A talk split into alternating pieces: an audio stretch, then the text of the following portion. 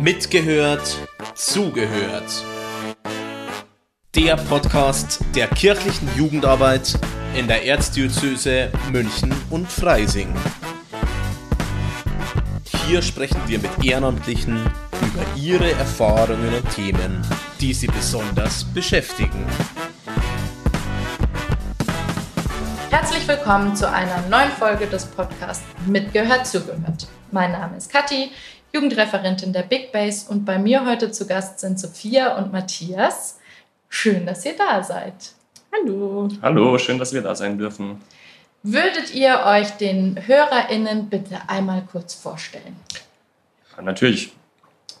Äh, mein Name ist Matthias, ich bin 25, ich arbeite als Systeminformatiker und in meiner Freizeit engagiere ich mich noch beim Bund der Deutschen Katholischen Jugend, beim BDKJ, als Diözesanvorstand. Genau, ich bin Sophia, ich bin seit Mitte Januar Referentin für Öffentlichkeitsarbeit beim BDKJ und auch im Erzbischöflichen Jugendamt und freue mich total, heute hier mit dabei zu sein. Bisschen Real-Life-Talk. Wir haben hier ungefähr 35 Grad, uns läuft allen ein bisschen der Schweiß runter und wir hoffen trotzdem, dass wir insgesamt ein gutes Gespräch heute hinbekommen. Ich freue mich sehr, dass ihr da seid. Wir sprechen heute über die nächste 72-Stunden-Aktion, die nächstes Jahr stattfinden wird. Könnt ihr uns kurz erklären, was ist die 72 Stunden? Die 72-Stunden-Aktion ist die große Sozialaktion des BDQJ in Deutschland, wie schon 2013 und 2019 dieses Mal wieder im ganzen Bundesgebiet und auch mit ein paar internationalen Projektgruppen wird hier innerhalb dieses Projektzeitraums an ganz vielen verschiedenen Stellen und durch ganz viele verschiedene Hände sozial soziale Projekte umgesetzt. Genau, das Motto ist, dich schickt der Himmel, die Welt ein kleines Stückchen besser machen. Ähm, die Projektgruppen, die sich zusammenfinden, können einfach da, wo sie selber auch wohnen, in ihren Gemeinden, in ihrem Verein, soziale Projekte ausführen über den Zeitraum. Die können sich mit Nachhaltigkeit auseinandersetzen, können, Demokrat also können Demokratie fördernd sein. Komplett egal, der Hauptgedanke ist wirklich nur für andere was Gutes zu tun. In dem Zeitraum von 72 Stunden. Genau in dem Zeitraum von 72 Stunden und zwar zwischen dem 18. und dem 21. April nächsten Jahres. Klingt spannend. Ihr habt uns auch, weil ihr nicht das erste Mal bei der 72-Stunden-Aktion dabei seid, sondern das ähm, jetzt das dritte Mal jeweils macht, ähm, drei Begriffe mitgebracht, die ihr mit der 72-Stunden-Aktion verbindet. Mein erster Begriff ist wenig Schlaf. Mein erster Begriff ist Gemeinschaft. Nachhaltigkeit. Spaß. Und Teil von etwas wirklich Großem Ganzen. Insektenhotels. Ich bin gespannt, wie wir im Laufe des Gesprächs noch auf die einzelnen Begriffe von euch draufkommen, was dahinter steckt. Besonders gespannt bin ich auf die Insektenhotels. was motiviert euch beide jetzt aber zum dritten Mal bei der 72-Stunden-Aktion teil zu sein? Und was habt ihr vielleicht vorher auch schon gemacht? Ja.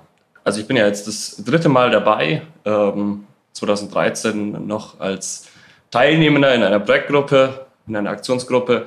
2019 war ich dann ähm, bei mir im Dekanat, im Co-Kreis quasi mitverantwortlich, was die Durchführung der Aktion im Dekanat angeht. Und jetzt hat das dritte Mal wieder in einer anderen Funktion in der diözesanen Steuerungsgruppe. Und mich begeistert die 72-Stunden-Aktion einfach, weil es was Besonderes ist, weil es nicht alltäglich ist und weil ich glaube, dass wir hier eine große Chance haben, ähm, auch Jugendarbeit wieder ein bisschen mit Leben zu füllen, gerade an den Stellen, wo durch Corona vielleicht gerade einfach ein bisschen die Kontinuance weggebrochen ist und es einfach darum geht, dass es mal wieder losgeht, dass mal wieder was ist, wo man dran anknüpfen kann, wo man sagt, oh, das ist ein gemeinschaftliches Erlebnis, davon werde ich noch jahrelang zehren. Ja, bei mir sieht es ähnlich aus. Ich habe auch 2013 in der Pfarrei noch bei der Projektgruppe mitgeholfen und wir haben da unter anderem Insektenhotels gebastelt, für den einen Begriff schon mal hätten. Ähm, bei der nächsten Aktion 2019 habe ich hauptsächlich die Öffentlichkeitsarbeit bei uns im Dekanat verwaltet, war also so zum Teil Teil des Dekanatsteams und habe aber bei der Aktion selber dann wieder in der Projektgruppe mitgewirkt und habe da die Obdachlosenunterkunft in Ebersberg neu geweißelt über die drei Tage zusammen mit einem Team aus fünf Leuten, die quasi alle gesagt haben, wir sind eigentlich ein bisschen zu alt, um uns in den Gemeinden zu engagieren. Wir wollen trotzdem teilnehmen und haben uns deswegen quasi dekanatsübergreifend zusammengeschlossen und haben dann auch ein Projekt ausgewählt, das vielleicht mit den ganz Kleinen eher schwierig geworden wäre. Also auch die Option besteht. Es muss auch keine ganz feste Gruppe sein. Ich feiere an der Aktion ebenfalls total, dass es das Gemeinschaftsgefühl stärkt. Ich erinnere mich total an die Abende 2019, wo wir abends an der Jugendstelle immer zusammengekommen sind, auch mit der entsprechenden äh, Co-Kreis aus Ebersberg und dann da irgendwie zusammen gegrillt haben, alle gemeinsam in den Jugendräumen gezeltet haben und da übernachtet haben. Man einfach auch gemerkt hat, danach war, also im Vorfeld hatte man das Gefühl, die Luft ist eher raus, weil so viel äh, Vorbereitung angestanden ist und auch insgesamt irgendwie mit Sommerfahrten, die anstanden etc. eigentlich alle so ein bisschen down waren und nach den 72 Stunden haben sich wieder Freundschaften gefunden, alle hatten wieder Lust, irgendwie gemeinschaftlich Jugendarbeit anzupacken und man hat einfach auch in die Gesellschaft wieder raustragen können, dass wir als Kirche wirklich gute Dinge tun und dass die Kinder und Jugendlichen, die sich in der Kirche engagieren, auch wirklich oftmals über den Tellerrand hinausschauen und es nicht nur darum geht, irgendwie für sich selber coole Fahrten zu organisieren, sondern man tatsächlich versucht, irgendwie im Sinne des Schöpfungsgedanken, im Sinne der Nächstenliebe auch für andere irgendwie Sachen umzusetzen. Klingt sehr spannend, vor allem die Bandbreite über Insektenhotels bauen und eine äh, Einrichtung für Obdachlosenhilfe weißeln. Da geht ja doch einiges. Jetzt seid ihr aber in der Diözesansteuerungsgruppe für 2024. Was genau macht ihr da? Ich bin in der Steuerungsgruppe für die Projektleitung zuständig. Also bei mir laufen im Endeffekt dann quasi alle losen Stränge zusammen und ja, wir in der Steuerungsgruppe kümmern uns neben der Öffentlichkeitsarbeit, was ja sicherlich ein wichtiger Teil ist, also Gutes tun, darüber reden. Äh, du hast es ja gerade schon gesagt, äh, auch mal wieder ein positiver das Bild von Kirche in die Welt hinauszutragen.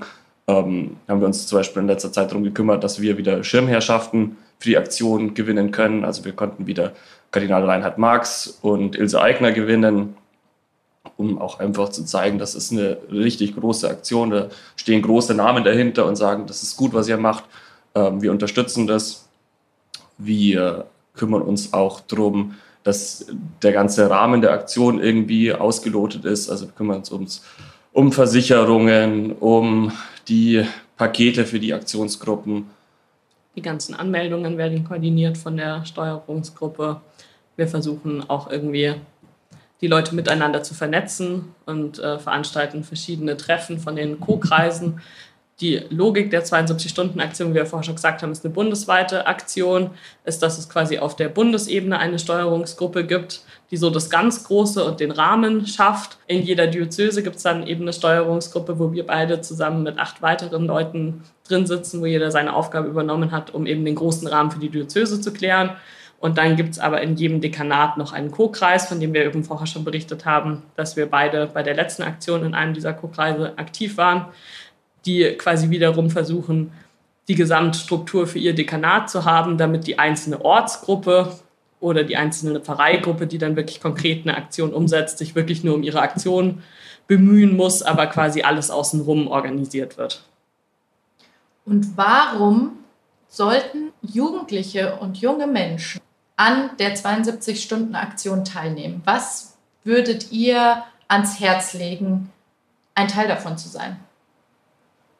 Ich habe es äh, in, in, in einem dieser drei Begriffe ja schon genannt, Spaß, Gemeinschaft. Also ich kann nur für mich sprechen, aber die zwei Aktionen, die ich bis jetzt äh, begleiten durfte, mit dabei sein durfte, sind Momente gewesen, an denen ich noch heute zehre. Also es sind wirklich einfach, es war was Außergewöhnliches, es war was Schönes, es war ähm, einfach auch schön anzusehen, wie viel Verbindung es schafft, ein gemeinsames Ziel zu haben, mal nicht in seinem klassischen, also ich komme auch aus dem Pfarreikontext, wir hatten ein Jahresprogramm und das haben wir Jahr für Jahr abgespult und dann war einfach mal was Besonderes. Und ähm, ich hatte nämlich noch das erste Mal, wenn ich mitgemacht habe, 2013, wusste ich ja noch gar nicht, was, was uns erwartet. Also wirklich ähm, da am ersten Tag aufzulaufen und zu sagen, was machen wir jetzt eigentlich die nächsten 72 Stunden? Das war schon was Besonderes. Ich finde auch super cool, wie sehr man über seine Grenzen hinaus wachsen kann. Wenn man also gerade bei unserer Obdachlosenunterkunft sind wir reingekommen. Das war komplett zugestellt mit Möbeln logischerweise und Zeugs und irgendwie doch 120, 140 Quadratmeter.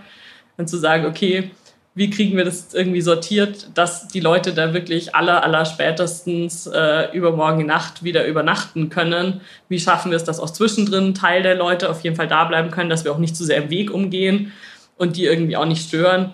Und ich erinnere mich auch dran, dass du mal erzählt hast, du hast eine Gruppe besucht, wo äh, PfadfinderInnen mhm. riesige ähm, Schubkarren. Ja, das waren drei kleine äh, Pfadfinderinnen, ich würde mal sagen unter zehn, und wir haben einen Schubkarren, der wahrscheinlich dann bestimmt 40 Kilo Kies geladen hatte, da bewegt. Und also es waren 100 Meter zu überwinden, aber sie, sie waren so begeistert und so motiviert. Ich habe gefragt, ob ich helfen kann, aber sie haben gesagt, nein, sie kriegen das hin. Dann ist er noch umgefallen, das war aber auch kein Problem. Sie hatten den Kies gleich wieder drin und dann ging es weiter. Also, und dann, dann sind sie wieder gefahren. Also einmal abgeladen und der, der nächste Schubkarren wurde befüllt. Ja, und gefühlt egal, mit wem man sich unterhält, wird am Schluss ein großes Abschlussessen, wo einige Gruppen mit dabei waren, dann erzählt haben, relativ junger Junge, irgendwie 19 Jahre alt, der vor dem Supermarkt stand und für die Tafel Spenden gesammelt hat und auch meinte, boah, ist voll krass, also davon kann jetzt einer schon gut ein, zwei Wochen leben, was ich hier in den zwei Stunden irgendwie eingesammelt habe.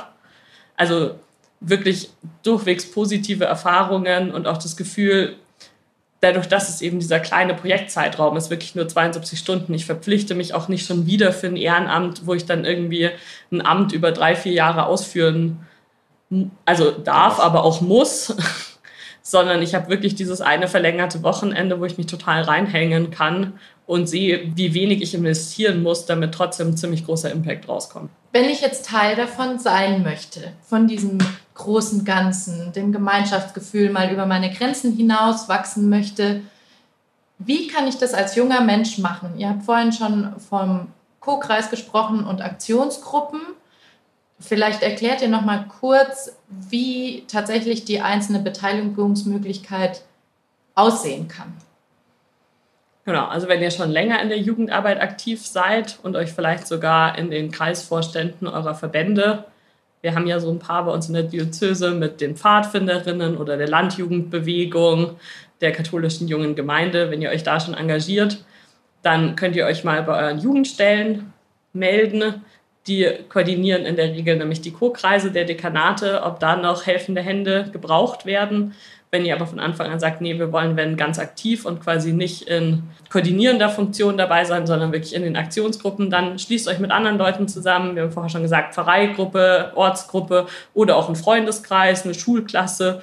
Völlig egal, man muss auch nicht katholisch sein, um an der Aktion teilzunehmen. Wir freuen uns über jeden und jede, die Lust hat, 72 äh, Stunden anzupacken. Und packt euch eure Freunde und meldet euch an. Genau.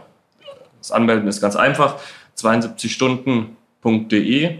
Ähm, 72 als Zahl, Stunden ja. ausgeschrieben. Und im besten Fall wisst ihr auch schon, zu welchem Co-Kreis ihr gehört, dann könnt ihr das bei der Anmeldung schon angeben. Aber ansonsten ist das auch kein Problem. Dann kann man das im Nachhinein auch noch korrigieren.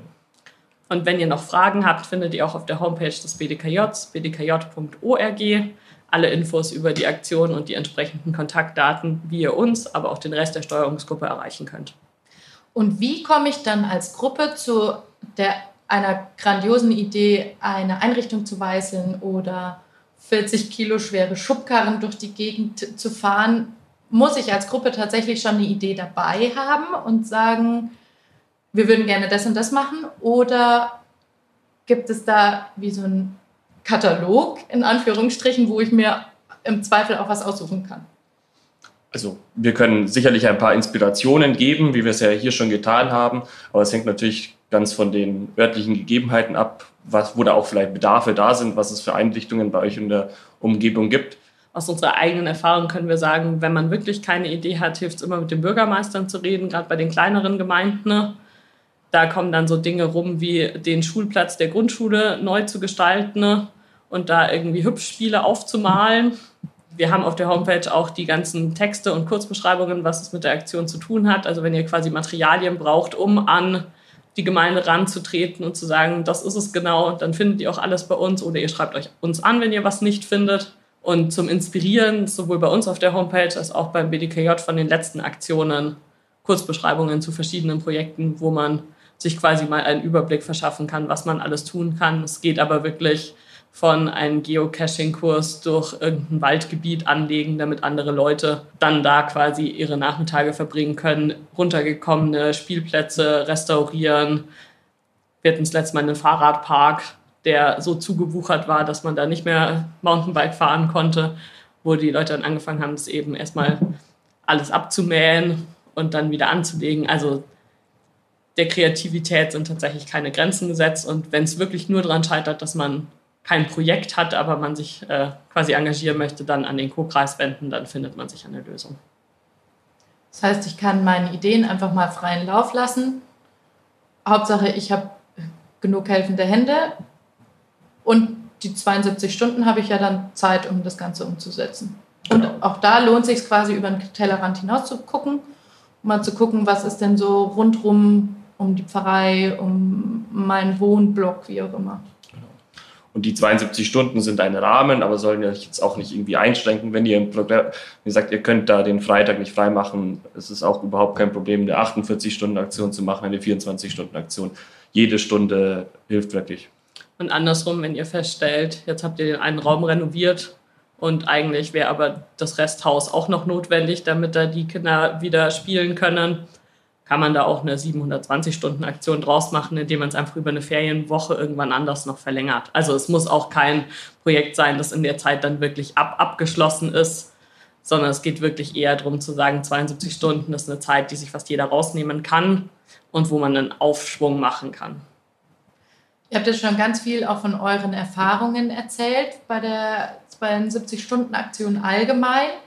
Habt ihr Highlights wo ihr sagt, okay, das war eine Idee, das war eine Geschichte, das war ein Bild in eurem Kopf, das euch bis heute begleitet, wo ihr gerne dran zurückdenkt und sagt, jawohl, dafür steht die 72-Stunden-Aktion.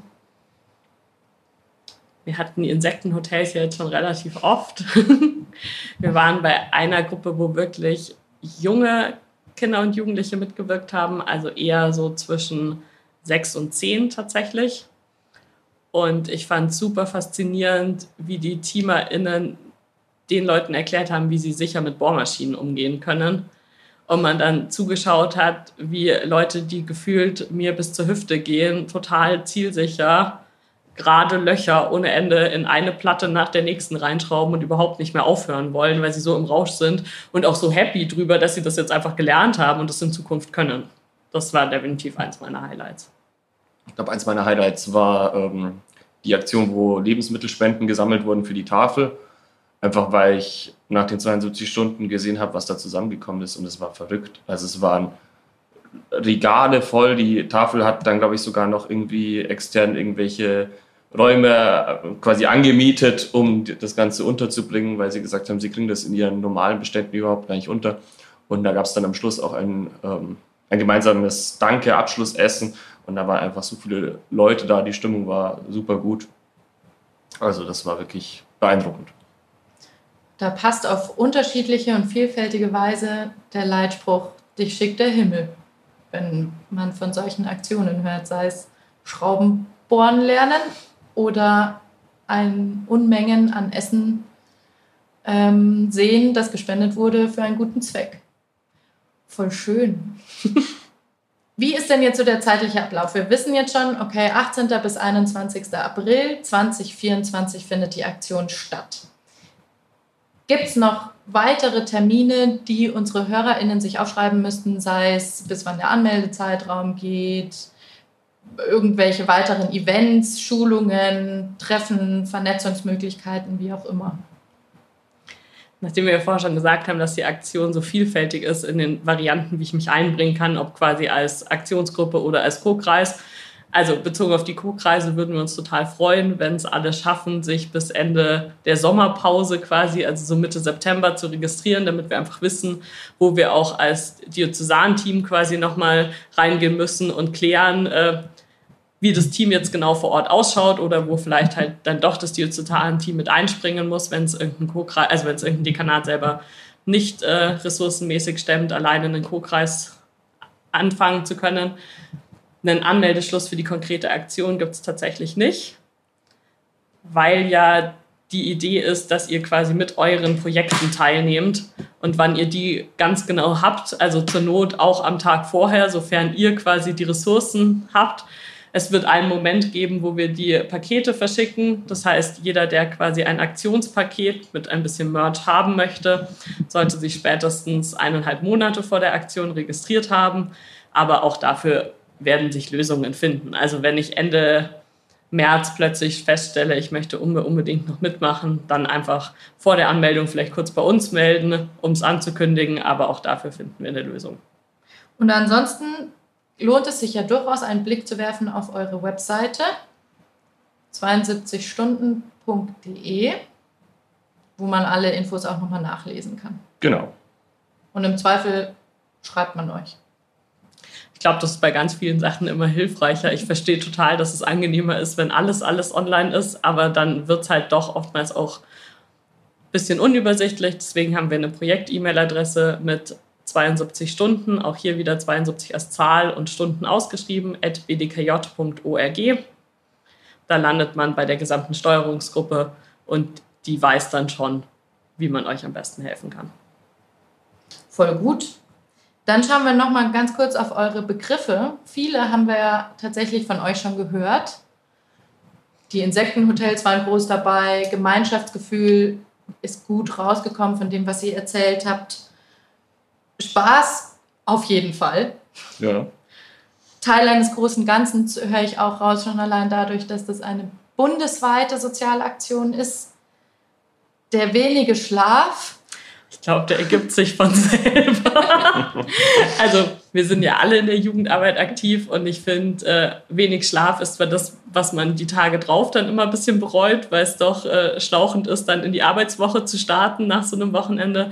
Aber währenddessen lebt die Aktion auch ein bisschen davon, dass halt nicht um 18 Uhr alle sagen, jetzt gehe ich aber dann nach Hause und dann koche ich mir mhm. gemütlich was Gesundes, sondern dass man halt zusammenhockt und irgendwie gemeinsam grillt Lieder am Lagerfeuer singt und dann erst schlafen geht, dass es eben definitiv die gemeinsame Aktion im Vordergrund steht, aber schon das Gruppengefühl nicht zu kurz kommt und man wirklich auch als Aktionsgruppe im Laufe dieser Zeit zusammenwächst. Eben vielleicht auch, weil man eher wenig schläft und in den Jugendräumen übernachtet oder dergleichen.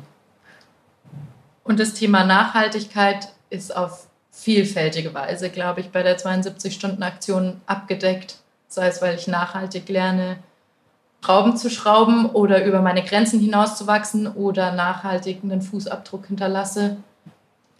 Was möchtet ihr denn abschließend den HörerInnen zum Thema 72-Stunden-Aktion mit auf den Weg geben? Also wir hoffen, dass ihr gemerkt habt, dass wir drei hier, behaupte ich mal, zumindest richtig Lust auf die Aktion haben. Und wir hoffen, euch auch ein bisschen was von dem Gefühl mitgeben zu können durch die Anekdoten, die wir erzählt haben und würden uns wirklich mega darüber freuen, mit ganz vielen von euch nächstes Jahr im April die Welt ein kleines Stückchen besser zu machen.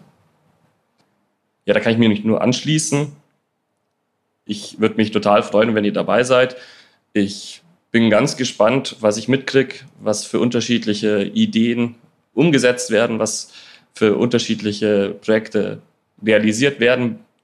Und wenn irgendwas ist, meldet euch bei der Steuerungsgruppe. Wir helfen gerne. Und ansonsten, ja, meldet euch an, seid dabei. Wir freuen uns drauf.